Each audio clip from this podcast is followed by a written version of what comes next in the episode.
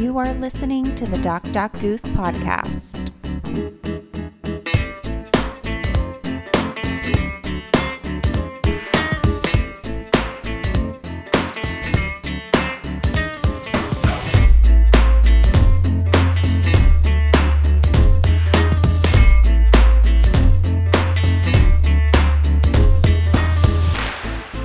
Hello and welcome to another episode of the Doc Doc Goose podcast. We are the podcast that is never politically correct and always HIPAA compliant.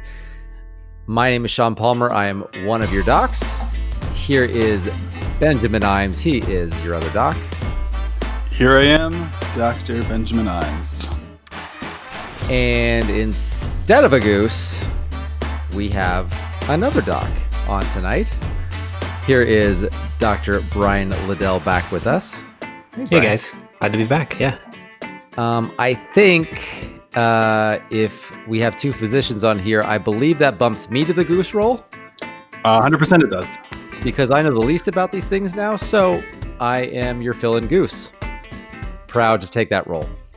I, I do expect to hear a honk honk from you every now and then. I think that's. Honk, honk.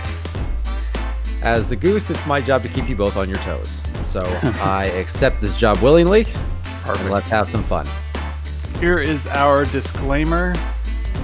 While one of the three of us are very, very smart and very good at giving medical advice, anything you should hear on here should not be misconstrued as us establishing a patient physician relationship, um, a pediatrician child relationship, a doctor for older people patient relationship, or whatever you call whatever the goose does these days relationship. Sean, I don't know what you do. Anyway, I don't either. I ask myself that every day. we're not establishing a, a physician and patient relationship with you. Uh, we are just providing some education. Um, hopefully, you'll learn a little bit from what we do today. Also, the views that we express today are not representative of our companies. They do not represent the views of um, anybody who may employ us now or in the future, and uh, should not be misconstrued as us speaking for those companies. On the other hand, if any of our companies would like to sponsor us, we will accept that. The end. Thank you, Ben. No surprise for 2020. This is the year that just keeps on giving with a certain topic that we just can't seem to get rid of. And with a little luck, maybe in the next two years, we might get rid of it at some point, but it keeps coming back around as new developments with COVID 19. The fun part is now we're into the treatment side of it. In the last couple weeks, we had two vaccines be approved. Uh, I believe today Moderna's was approved. Was that correct by the full FDA, or is that yesterday? Am I a day behind? I think you might be a day behind. Oh, but good news. We now have two vaccines that have been approved by the FDA and are being distributed. So let's jump into these vaccines because there is a lot uh, of questions surrounding them, uh, whether it has been a political issue or whatnot. Over the last several months, there's been questions ever since uh, Operation Warp Speed came into existence of A, would it produce a vaccine? B, would the vaccine do anything? C, would it be effective? D, would it kill anybody? So D is yet to be discovered. But we can jump into the rest of it now. So let's discuss the vaccines. I'm throwing it over to the smarter people here in the room or not in the room on my computer screen. Let's talk about the Pfizer vaccine. What do we know? So both of these vaccines work very similarly. They have a little bit of a different mode of um, their transportation method, uh, but these these are pretty uh, exciting vaccines to me. Uh, the technology behind how they're created is is so. Uh, I think it's it's going to revolutionize the way we do vaccines going forward. Um, and uh, so I, I'm really excited about these. Uh, I think the safety profile on these types of vaccines is going to be amazing. Um, I know the media has already kind of sensationalized a couple of um, uh, severe reactions that people have had, allergic reactions. But uh, on the whole, I think these are going to be much safer than any of the vaccines that we've kind of already seen. What are your thoughts on that, Brian? Yeah, no, I would just echo pretty much exactly what you said. I think um, you know the technology is newer for vaccines, but the the science behind it's been around for 25 or 30 years now. So they've been doing a lot of gene therapy and cancer treatments and stuff with this same kind of science behind it. And it's awesome. And so I, I would agree with you that it's really exciting to see vaccines made in this method too. So, um, yeah, and I would echo the same thing that I think safety wise is probably going to pan out to be probably one of the more s- safe versions of a vaccination we've ever had. Yeah. So explain this a little bit more. What what makes the development of this one different than others? So it um, so it's made essentially with something called a messenger RNA. So maybe for those less scientific folk, um, people know what DNA is. So DNA is what uh, is kind of the blueprint to make something called RNA. And there's a specific type of RNA called messenger RNA that encodes to your body how to make proteins. And proteins are then what lives out the activities in your cells. So, what they found was there's a specific protein that's on the surface of the COVID vaccine called the spike protein. And they were able to isolate that spike protein, package it in a little um, jelly lipid material, and inject it into you. Once it gets into you, that allows it to get inside of your cells. And the messenger RNA gets into your cell and tells your cell to make a bunch of copies of this spike protein. And then your body makes the spike protein, puts it on the surface of its cells, and that's what initiates the immune response. So then your immune system's like, oh, whoa, there's this weird thing getting presented to us. One, let's kill it. But two, before we kill it completely, let's make some antibodies so that we can fight it better. And let's make some T cells, which are like memory cells, so that when we see it again, we can kill it even better the next time.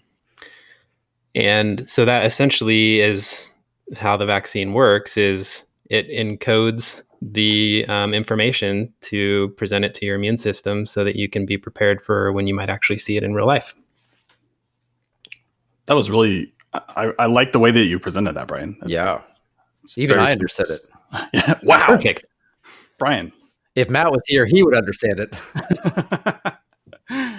That's great. And so, uh, with a normal vaccine, normal vaccine, uh, with uh, you know maybe one of the previous vaccines that we've used, and and Brian is one of our pediatricians, so he he's kind of given out these vaccines left and right all day long.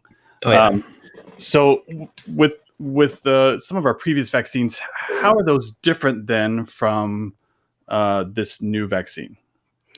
I think traditionally, a lot of the vaccines, instead of sending a message into your cell to make the protein, they would just inject the protein structure into your body um, without the message. Um, so that's just called an antigen. So they'd inject the antigen into you and expect your immune system to figure it out. Um, But I think the what's probably going to pan out is this is a safer way for your body to actually make the protein itself stimulate its own response rather than just having the antigen injected directly into you. So we'll see. Yeah, yeah, I'm really excited about that. Um, I know one of the concerns that people talk about with this is that you know we're messing with RNA, which sounds a lot like DNA. So is this going to cause some cool mutations? Like, am I going to get superpowers from this, or am I going to get on to grow like a third arm, but out of like my belly button? Like, what's what's going to happen there? That would be sweet. Uh, right? Yeah. Yeah. But uh, I don't think it's to have to- happen. Sorry. Yeah, I'd have to get all new shirts though, so that'd be that'd be difficult. Yeah, I don't think there's really anything to worry about. So like going back to that how we kind of started talking about the vaccine, the the DNA is the important part. That's like the blueprint for your body, right? And so we're not affecting that. We're like one step below that with the RNA and the RNA is just a message. So um uh, there's probably nothing to worry about. So let's let's go into the safety component of this. Um, eh, that's one of the things that news outlets reported from the beginning of this that we're just rushing things through, isn't safe. You guys are saying that this is actually a safer way of doing these. So what what makes this safer and how are they able to do that in a shorter time frame than than other vaccines? Um, so traditionally, research before a medicine or an immunization comes to market, it goes through what are called phases, which are just the different stages of trials. And traditionally, phase zero is um, where they're just kind of exploring the study and it's not really reaching people. Phase one is they get a bunch of healthy volunteers to sign up and either take the medicine or get the injection, and they really focus on safety. So, that being like how is it metabolized by your body? How is it excreted? Um, did you have any adverse events? Um, so all the safety stuff. And then it moves to phase two, which is where they actually kind of split into two groups. So they get more people and they say this group gets the drug or the injection and this other group gets placebo. And while they're still looking at safety, they're now kind of looking at the effectiveness of the medicine compared to a placebo. And then phase three is they start adding different types of populations. So they maybe they change the dose of the medicine, they combine it with other drugs, they look into different socioeconomic groups and um, different ethnicities and regions and all that kind of stuff. Um, and then stage four is after it's in the marketplace to continue doing study. So what happened with this is with a pandemic, it had to be expedited. So traditionally, you'd work through those phases strategically, and it could take a couple years. But what we realized is we don't have a couple years here. So they stacked the phases on top of each other. So stages two and three, which are the more lengthy stages, they stacked them on top of each other. So they gathered data about safety and efficacy at the same time, which I don't know. I, I I kind of think that that should be maybe the way it just gets done all the time going forward. Um, but yeah, yeah, yeah. I mean, it certainly made things go a lot faster. Um, and you wonder why they couldn't do that. But I, again, you don't necessarily want to do your safety study on a large group of people all at once, right? Right, which is really kind of how they did this one. Um, I know they they did a little bit early and then kind of sent it out to a whole bunch of folks, but um, but let's let's talk about kind of the number of people. You know, some people are going to say, well, there weren't very many people in in the safety studies on this. Do you do you know the numbers? I do for the Pfizer vaccine because it's been out for about a week now, and it's mm-hmm. um, so we've been dealing with it on the clinical side. Um, so I think there was about forty four thousand people included in that wow. Pfizer study, and so about half of those got the vaccine, and then half of them got the placebo. So somewhere between 20 to 25,000 got the vaccination. Um, and for me, that's pretty significant as far as gathering data on safety and efficacy. Right. Yeah, that's it's it's kind of impressive, I think, when you look at that. Yeah, for they sure. were able to recruit that many people in such a short time. Yeah, and then the other component here too is like funding, right? So everybody wanted this vaccine done. So the government's thrown tons of money at this thing, which traditionally there's not a ton of money thrown at this, right? So you can speed something up when there's a lot of money involved. Um, and yeah, and then the technology too. So, you know, we were talking about how we can, the scientists found a way to just create this mRNA message. Well, once you knew that science, then you just synthetically replicate that RNA message over and over. So you don't have to wait for some virus to grow in a culture and then get that culture media right so that it grows well and then pull it out and go to the next step. It was is just you got the solution. Now let's just synthetically make a ton of copies of it. Right, right. And this one is not um, uh, egg based like some of your other virus immunizations are, where they have exactly. to be grown in uh, this egg based medium. Um, and so, yeah, we don't have that risk as well with this, which is kind of cool. Yeah, yeah. And talking about ingredients, so there's there's not very many ingredients in this vaccine from Pfizer, at least. Um, there's only like five or six ingredients. So it has the mRNA, it has the lipids that kind of circle around it so that it can fuse with your cell. Um, it has a like salt and a potassium and some sugar and water, and that's basically it. So there's no wow. preservatives, there's no microchips, there's none of this weird stuff, and that's part of the reason it has to get kept so cold. Yeah, but can But- can we get the microchips added if we want? Uh, you have to ask. You have to ask Bill Gates. I don't know. Oh, Wait, was he the one who said 60 it? bucks and get a microchip. I think it was Bill Gates who was the one who said that, right? Yeah. Yeah. Great. Yeah. Dang microchips. I don't know why we're trusting him about viruses. He can't keep his computers from getting them, but People. Seriously. people are going to be way easier. Yeah. Nothing can go wrong there. No. No. How Um, how long would this process normally take to develop a vaccine like this? So if they stack those those phases on top of each other, how long would that normally take? Traditionally, probably a couple years. Yeah. Yeah. I think at least, and and one of the big things really is trying to get just the recruitment. I mean, you know, paying that many people to be part of these studies and just finding people who are willing to kind of subject themselves to this. Um, Well, and then too, like the prevalence of the disease, right? So you could get to a lot. that, yeah, You can get a lot of people exposed to this virus because it's everywhere and everyone's getting it.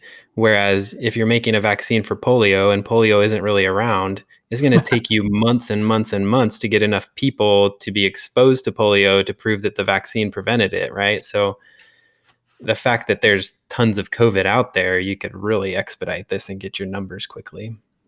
Uh, another excellent point. I want to tell you, I appreciate everybody who kind of contributed some questions. Um, I, I know there's a lot of questions out there, and so thank you for everybody who submitted questions this time.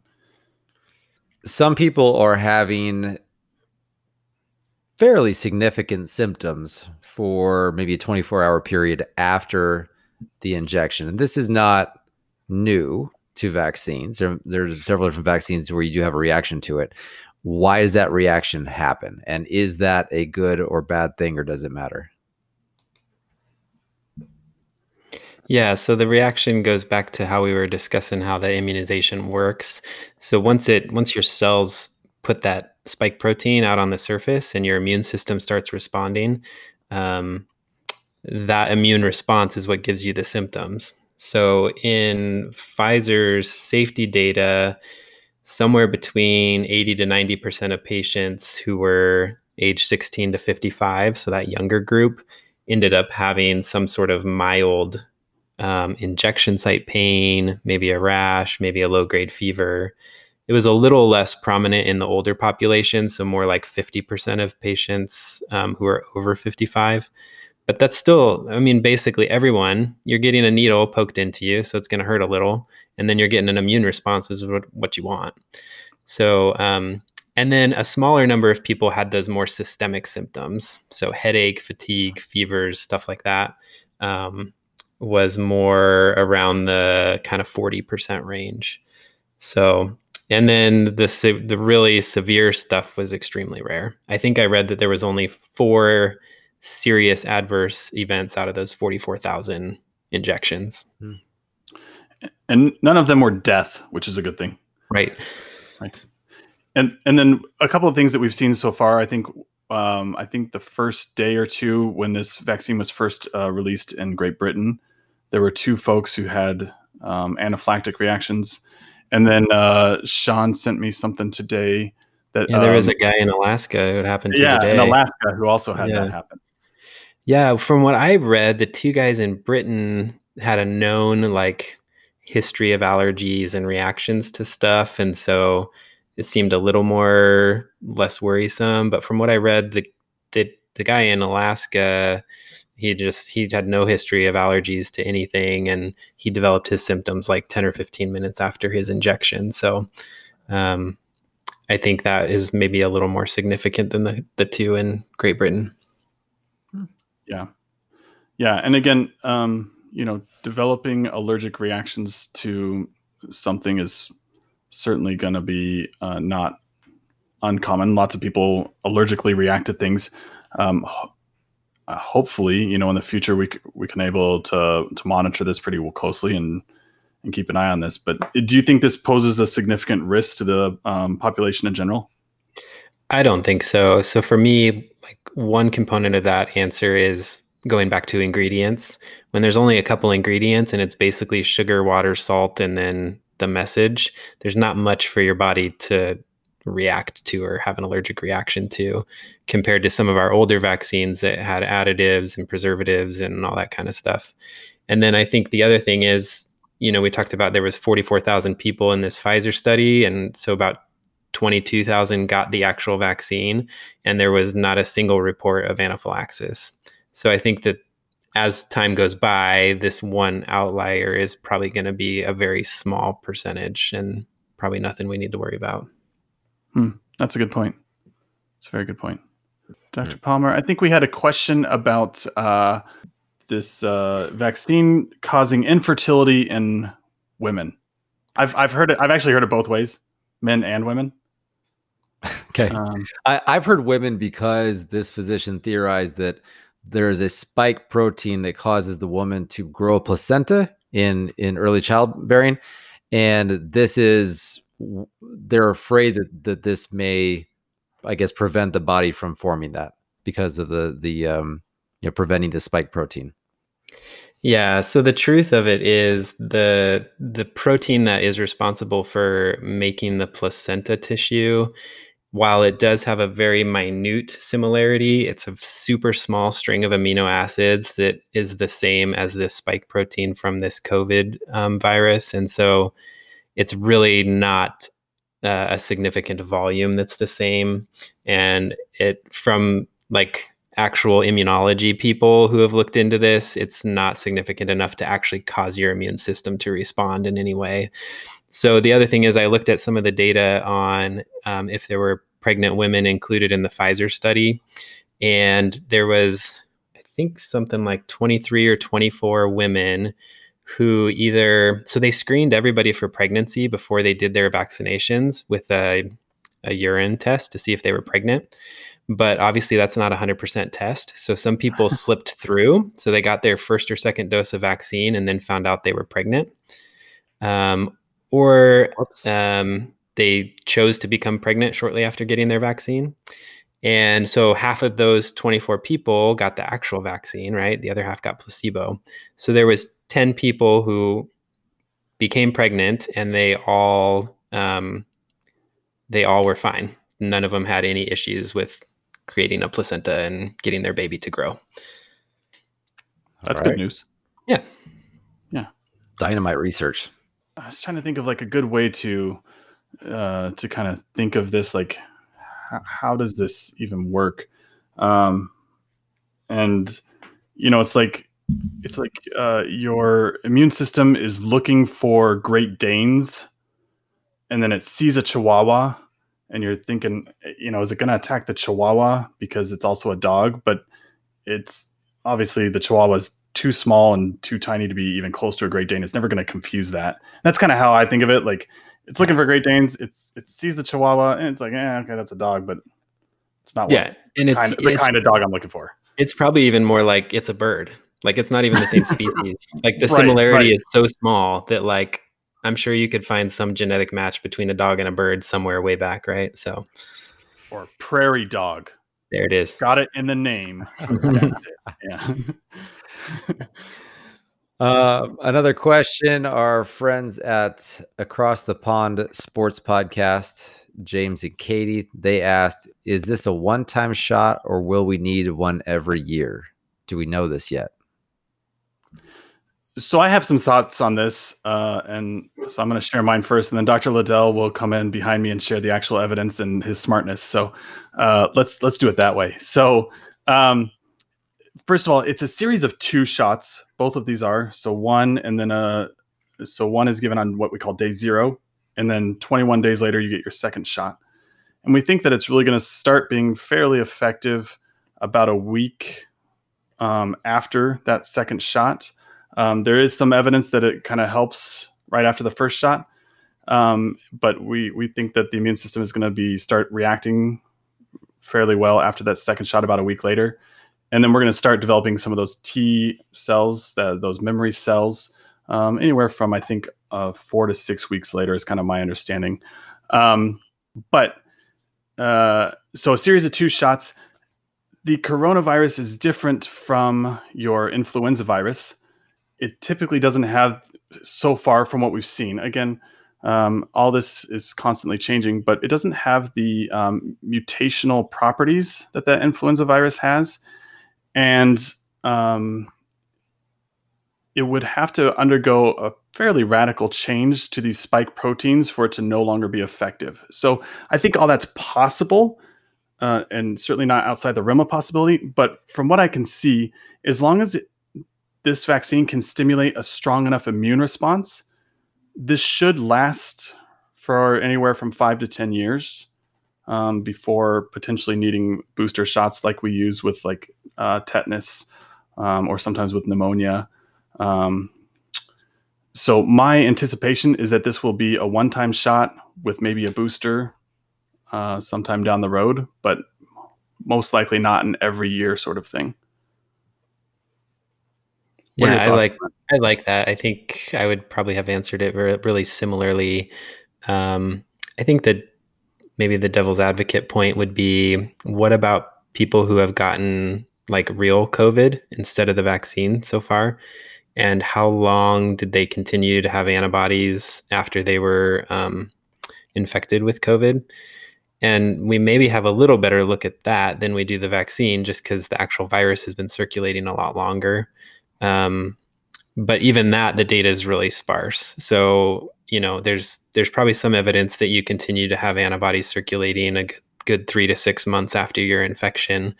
I think the same would be expected for the vaccine, if not even longer. So, time will tell. Hopefully, by the time your antibodies start to wane, COVID is no longer a p- pandemic and it's a thing of the past, and maybe we don't even need another dose in five to 10 years. But right. who knows? Who knows? That's good. That's it for listener questions. Wow. So I have a couple thoughts in regards to kids since I'm a pediatrician. So right now, the Pfizer vaccine is um, has the emergency use authorization for ages 16 and above. They did have some patients down to the age of 12 in their initial study, but it wasn't enough for them to approve it. Um, Moderna, who is planning on doing additional studies in adolescents 12 and above, is planning to gather some data too. I think our hope as pediatricians is that we have approval to vaccinate before school starts in the fall of 2021. Um, whether that ends up coming to fruition, I don't know, but I think that's a good goal to shoot for um, so that kids can go back to school safely. The problem is nobody's going to sign their young child up for a study m- most people are more comfortable with their adolescents being involved in a study. So getting the data younger than 12 years old is even going to be even harder. So I don't know. I, I hope it happens, but um, there's a strong possibility, I guess, that the elementary school kids don't get a vaccine by next school year. And um, to me, clinically, that presents a problem as a pediatrician. And so I, I think that brings up a good point. Uh, Dr. Liddell, how how dangerous is COVID kind of um, being shown to be in our younger kids? So, overall, it's much less severe than adults. The rates of hospitalizations, of significant side effects, or death is much lower. Um, there is a subset of kids that um, are at risk, and the numbers are closer to adults, and those are kids with chronic medical problems such as cardiopulmonary disease, um, so outside of them, it's usually not as severe. The problem we've been seeing clinically is we don't really even know what it looks like compared to other common colds that small children pass around every other winter. And so we've found ourselves essentially testing everybody who has cold symptoms. And personally, I can say I've seen the gamut of symptoms as far as who's testing positive for COVID and who's negative. So I think there's a lot to be learned there but hopefully um, that that data continues and that kids are um, maybe not as risky as adults. What what are the most common symptoms you're seeing in kids? So you said you, you've seen a bunch of them. Are there a most common set that you see? Yeah, traditionally, like the textbook answer from data across the country is that um, it's a febrile illness with primarily respiratory symptoms there's a small set of people who have GI symptoms like vomiting and diarrhea too. What I've seen clinically, which is a much smaller sample size in outpatient clinic, is it can be anything from congestion and a runny nose to full on 103 fever, sore throat, body aches, chills, and I've seen everything kind of in between. So it's really hard to know. One thing we've heard about kids from the beginning is that they don't seem to spread this as much, uh, either among themselves or spreading to adults. Can you speak to that? Yeah, so that was the initial thought was that uh, the evidence that came out of some of the early studies was that kids didn't spread it as easily. There's been some more recent data that has maybe pushed against that um, thought process a little. There was one study that showed that the viral load, so the amount of virus in a child's nose and upper airway, was much higher than um, compared to an adult. Um, so you could extrapolate out that if they have more virus, it's easier for them to spread around. The other part is they've actually been able to do some studies through daycare facilities. So there was a study re- recently published um, out of a couple daycares that they combined data in in Utah. And basically, what happened is they they did contact tracing for kids who were positive to COVID, and they followed those kids and tried to figure out well who did they end up passing it to. Um, and about 25% of the kids passed it to a non facility person. So that's not quite as high as some of the adult stuff I've seen as far as rates of transmission. Um, and then of that 25%, the vast majority of those were household contacts. So they brought it back home and the kid was small. And so it was really hard to isolate a kid. So there's a caregiver who's naturally around the kid all the time. And that caregiver is the one who has the problem. So, and then there there was actually one adult who ended up contracting it from the child who brought it home, who ended up getting so sick they had to be hospitalized. Oh. So the data is maybe swinging the other way a little now that we're a little concerned that kids bring it home, they share it with primarily their immediate family and caregivers, but possibly even outside of the household if they don't quarantine well. Is is there an age range they're finding where eh, those rates of transmission go from them being, you know, a kid uh, giving somebody else to more being on the scale of an adult giving to somebody else. Like just just from anecdotally things I hear, like when you get into like young teens or preteen, maybe that's where that switch occurs. Again, that's just anecdotally where I, I hear them passing it more. Do you know anything about that? Yeah, I think the middle school and high school settings are more risky than elementary school and daycare preschool. Okay. But we don't know why that is yet. No, we don't have a good reason for it. Um, that's just kind of the way the numbers are going right now. Okay. I think some of it might be that, you know, when stuff shut down, schools shut down, and secondary school needed to get back faster, probably just for academic reasons. Like you can't have high schoolers sitting at home doing nothing. You know, you can get away with it a little more with a toddler or young elementary school. And so I think maybe the older kids got back around each other faster. And so we have more data there. But hmm. I don't know if that's that's true. It's just kind of a thought. Hmm. Oh, that's that's interesting. Um, what are your thoughts then on? The, I don't know if we're going to be able to get this out before Christmas, but uh, you know, on, oh, on Christmas gathering. Oh, we are okay. Well, Merry Christmas, everybody! Maybe. For those of you who don't celebrate, I'm that's okay. I still say Merry Christmas. Um, also, what are your thoughts on gatherings for Christmas, and what are we what are we doing there? What are you counseling your patients on?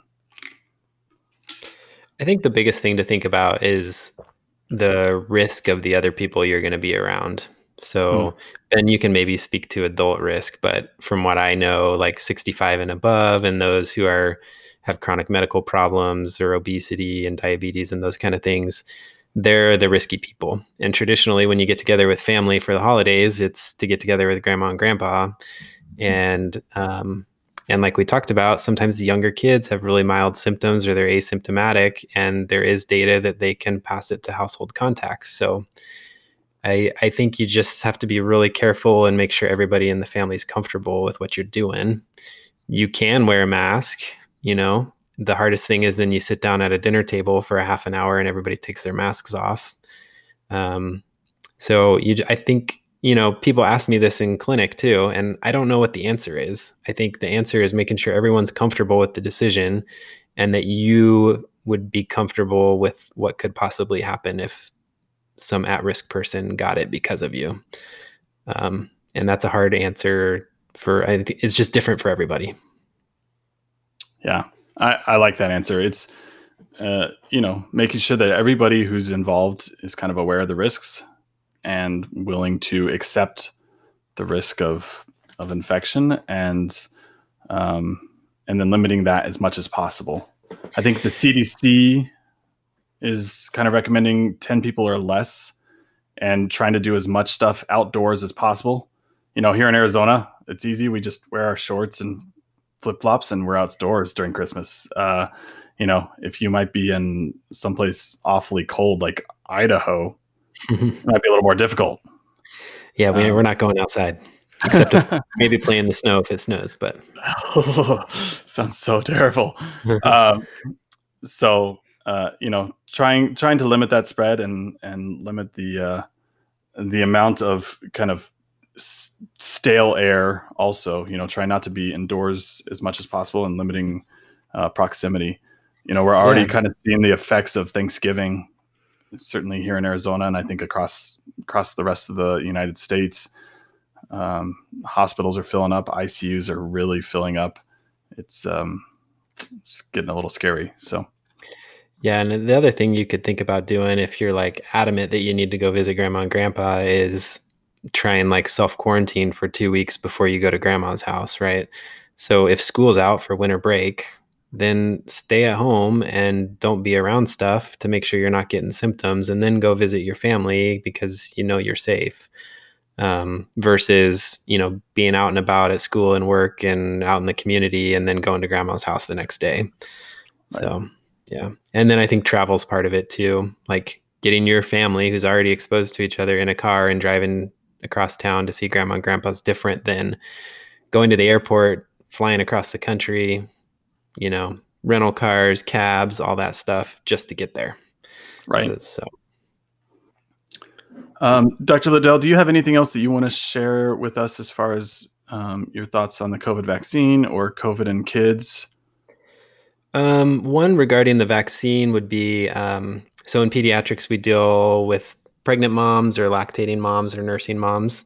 Mm-hmm. So there's been some questions about that. Um, I can't speak to the pregnancy stuff as much as maybe an OB-GYN, but as a pregnant woman, you do have the option to get the vaccine. And um, and there could be some potential benefit there to protect your fetus. So it's worth talking about with your OB-GYN. For those moms who are nursing, um, we don't have enough data from the research that was done to say that it's safe.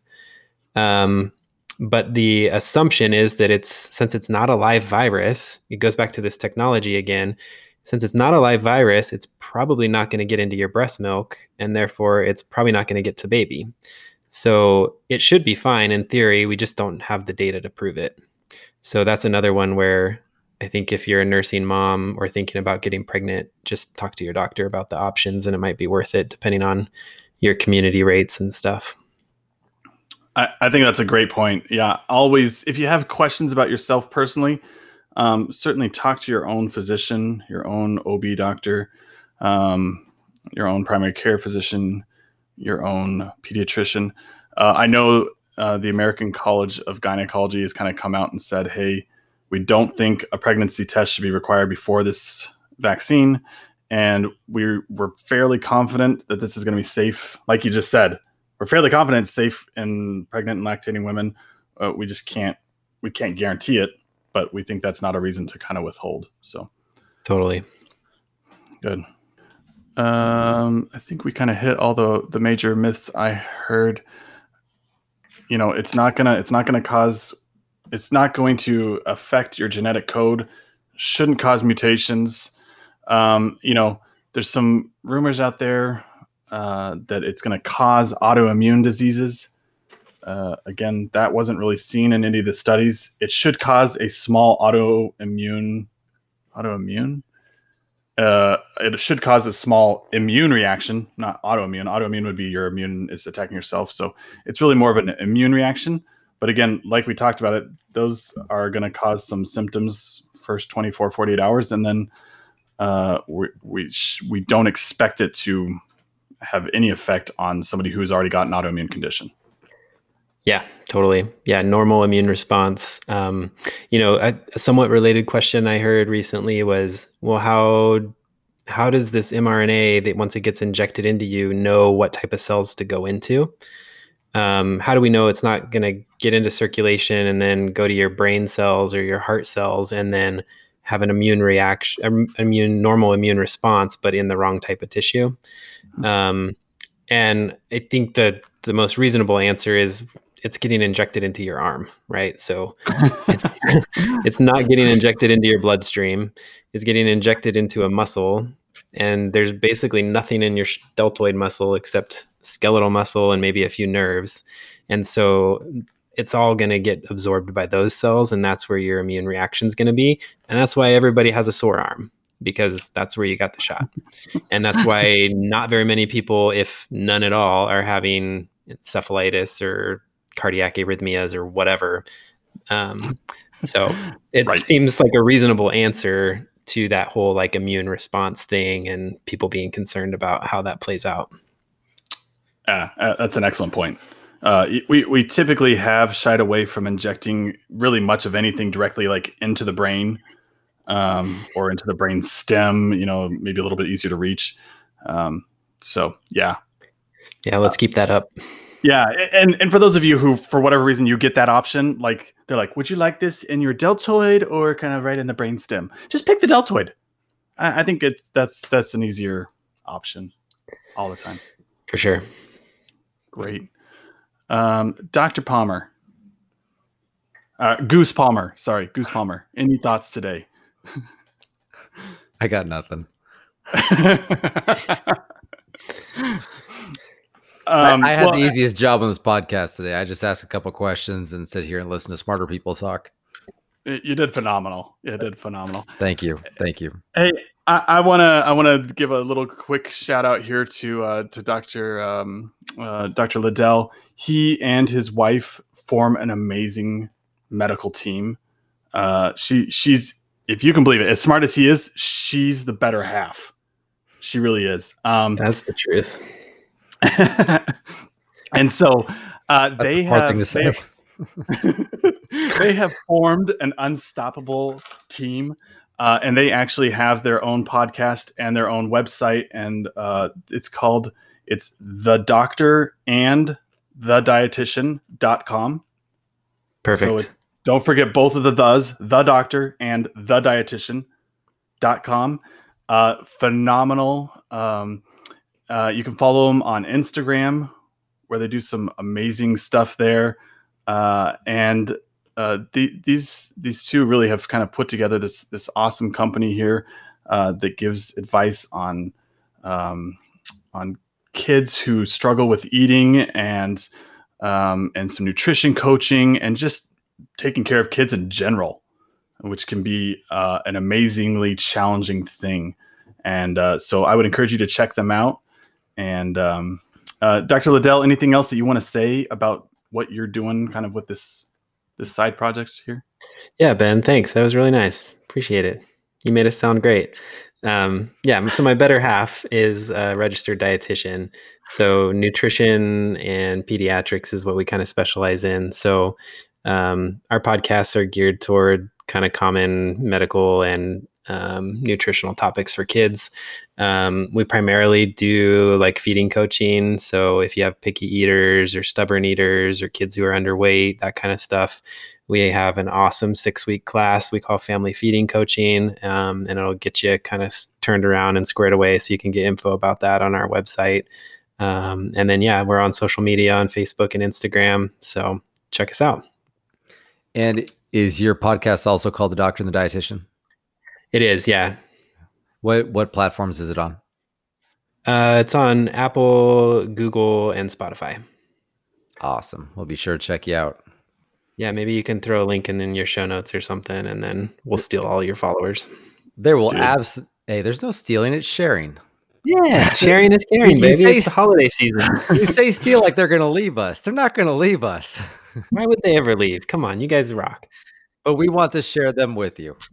Yes, Thanks. and w- so there will definitely be a link in our show notes. Um, and again, that website is the doctor and the dietitian uh, dot com. And Beautiful. uh, again, you guys are phenomenal, Dr. Liddell. I can't thank you enough for coming on, spending some of your time with us, sharing some knowledge, lending some legitimacy to our podcast. Great Uh, truth bombs you dropped on us today. Thank cool you, guys. Yeah, it was an honor. Appreciate it. You guys are rocking it. Keep it up.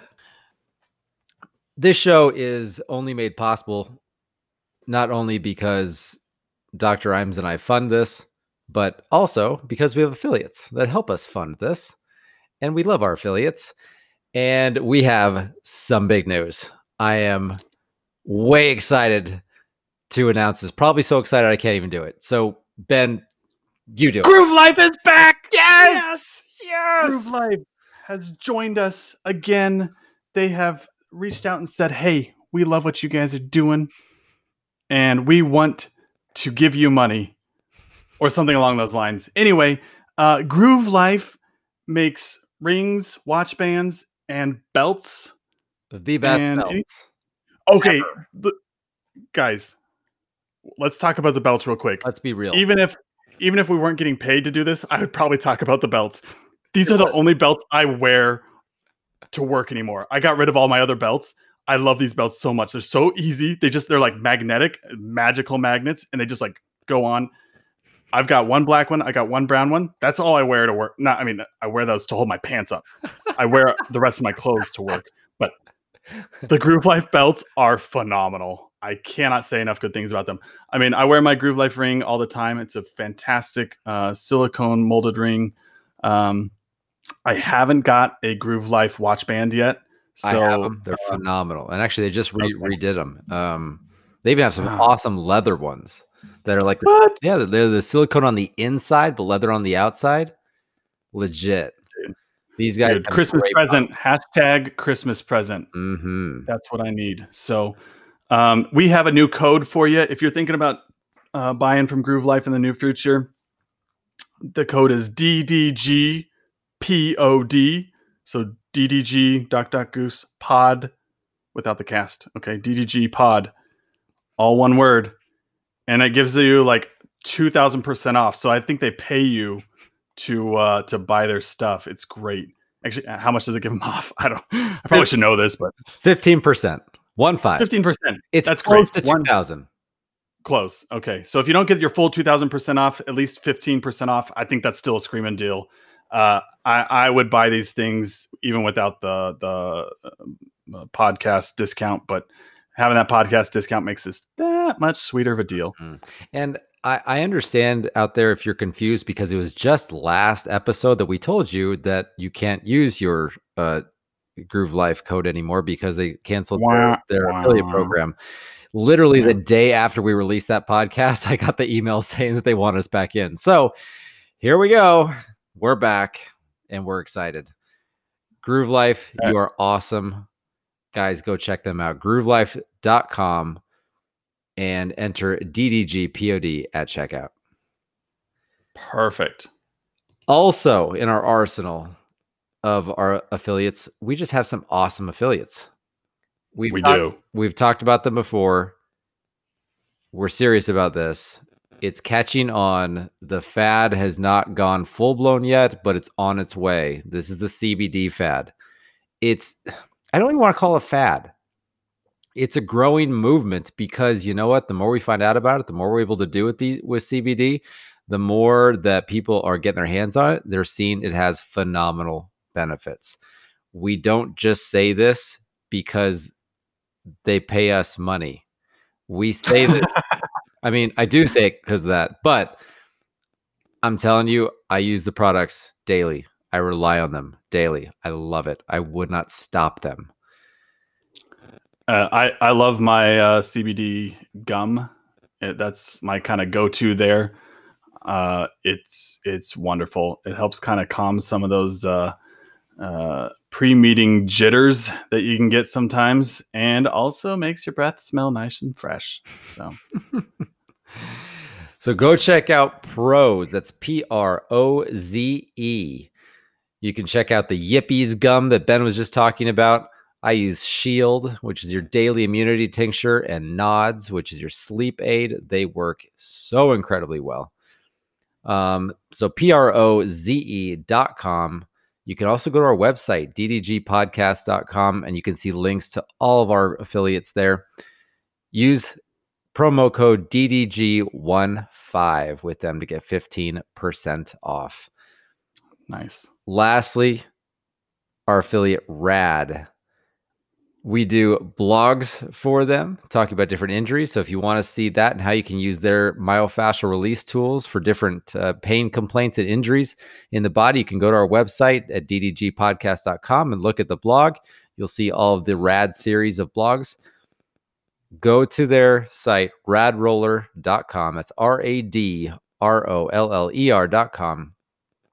Promo code there is DDG15 some of the best myofascial release tools, foam rollers on the market. I use them in clinic all the time. I send patients there all the time. They are phenomenal.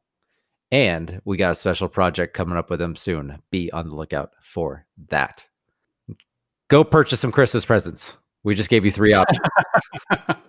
Indeed. Indeed. oh, by the way, real quick, going back to Proze, This is a long affiliate commercial and it's worth it, especially for this. Ah. Yeah. Proze, they want you to see what life is like on their sleep aid nods. So they have a five day challenge. They are giving you five nights of nods, which is their number one bestseller, for free. I know Ben is silent with shock right now. I just shock and awed him. What? Five nights for free? Technically, you just pay the $3 shipping and you get Five it nights for free. free? Yes, for free. What? Go to our I website, ddgpodcast.com. You'll see an advertisement for it. It's phenomenal. Go do it. It's three bucks for shipping. Prove it to yourself. See what great night's sleep you can have. That's phenomenal. I don't even know where to go from there. I don't know where Uh, to go. I think typically this is the part where we say something wise and we wrap up the show. We usually skip the saying something wise part and Oh. then we wrap up. But we wrap up the show. Yeah, exactly. Exactly. right. Well, in that case, And since since since Dr. Liddell has already turned in uh, his headset for the night, uh, we don't have anything wise left to say. So let's let's wrap everything up in a nice, neat little bow. Uh, Today, you learned about Christmas presents that you should buy for your family, and that's probably about it. Uh, just kidding. We also talked about uh, the whole vaccine that's coming out with COVID. Uh, we think this is going to be phenomenal. It's slowly rolling out to a, a local hospital near you. Um, it's amazing new technology. It appears like it's going to be very, very safe. Shouldn't cause mutations. Should be really safe for most people to be able to get this. Certainly, if you have questions, talk to your own physician. Um, but for me, I've already signed up. I'm in line. I'm ready to get this. I'm ready to go. Uh, I'm super excited. I'm encouraging all my patients to do it. Um, I think this is going to be a wonderful thing. So, uh, and I've heard at some places you can pay an extra $15 and get the tracking device at the same time. Uh, ask your local healthcare provider if you can get your tracking device too. It does not come standard, but for an extra fee, I think you can get it. So um, just a- ask if that's available. Um, otherwise, we encourage you to be safe this these holiday seasons with uh, New Year's and Christmas and and all the things kind of happening Hanukkah. around here. Where Hanukkah, Boxing yes. Day. Uh, we also ooh, Boxing Day is a good one. We also have Chinese New Year coming up here uh, in fairly soon. So um, you know, like the whole month. uh, yeah, usually kind of end of January, beginning of February. Uh, and so just when you're gathering with family, be safe, please. We encourage you to. And uh, as always, thanks for listening. We appreciate you taking the time to listen to us on 2x speed on uh, uh, Spotify or Apple Podcasts. Uh, we, we understand. We sound like chipmunks, but uh, at least we're entertaining chipmunks and slightly educational. Anyway, I'm Dr. Benjamin Imes. Thanks for listening. I'm Dr. Sean Palmer. We will see you on the next episode.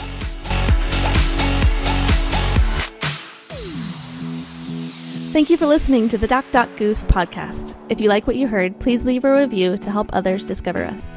Visit our website at www.ddgpodcast.com to read the show notes, blogs, view videos, and interact with the cast.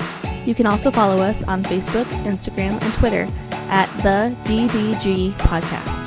If you have an Apple device, you can easily access the podcast by saying, Hey Siri, play the Doc Doc Goose podcast.